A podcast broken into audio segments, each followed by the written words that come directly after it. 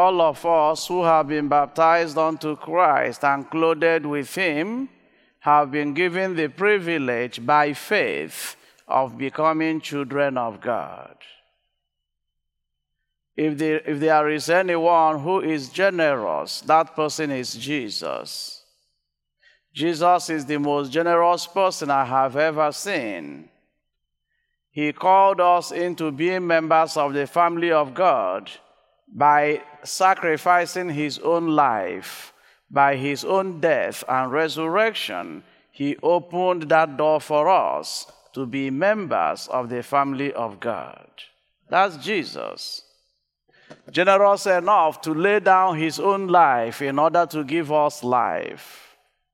And it is that same Jesus that is extending the blessings of Mary to all of us in the gospel of today when someone showed how blessed Mary is for being the mother of Jesus.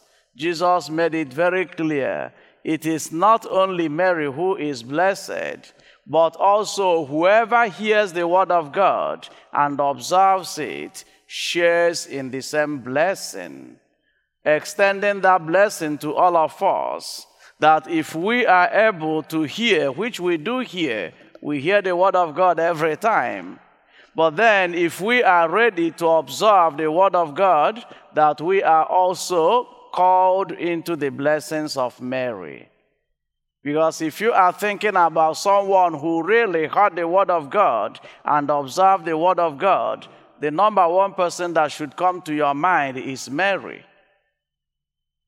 So Jesus is now saying that if we follow the example of Mary, if we follow in the footsteps of Mary by hearing the word of God and saying yes to the word of God, that we are also blessed.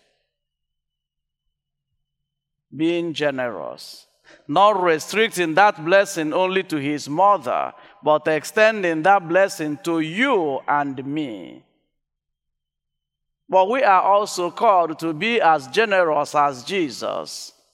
And that's something that really struck me this morning that these three gentlemen, about five minutes to the time of Mass, I was already dressed up and I had a knock in the Western sacristy.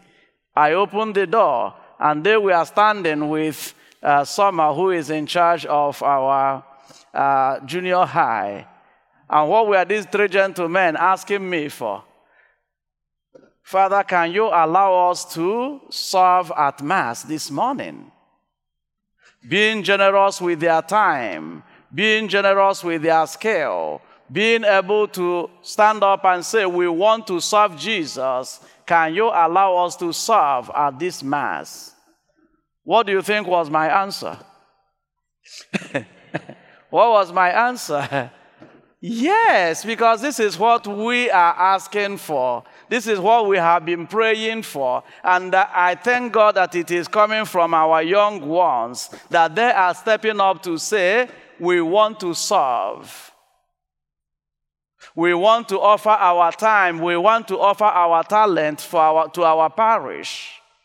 We want to step up and use what God has given to us to make our community a better place.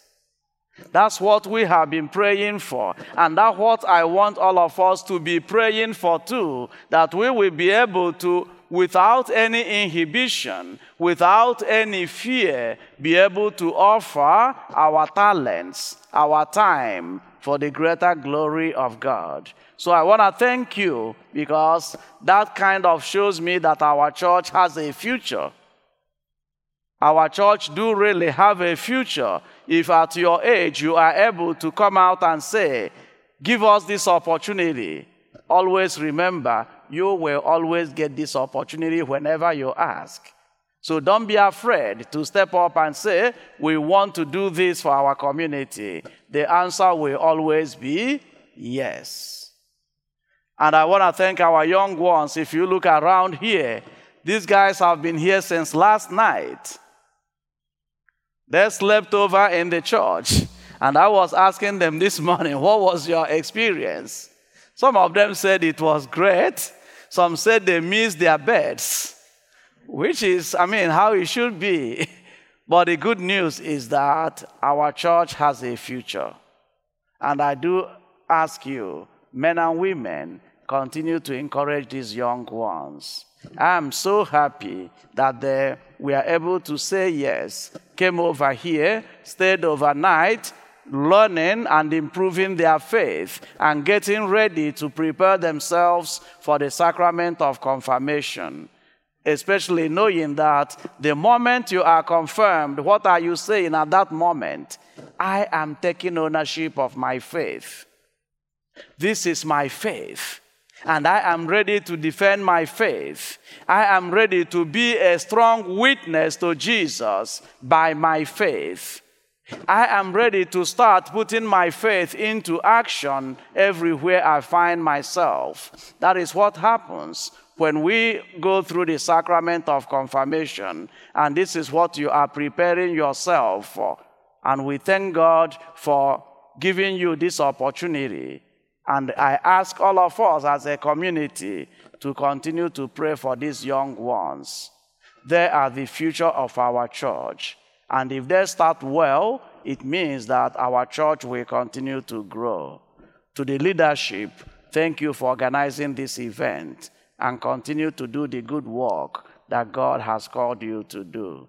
May we all learn from Jesus and be generous with our time, with our talent, and with our treasure. In the name of the Father, and of the Son, and of the Holy Spirit. Amen.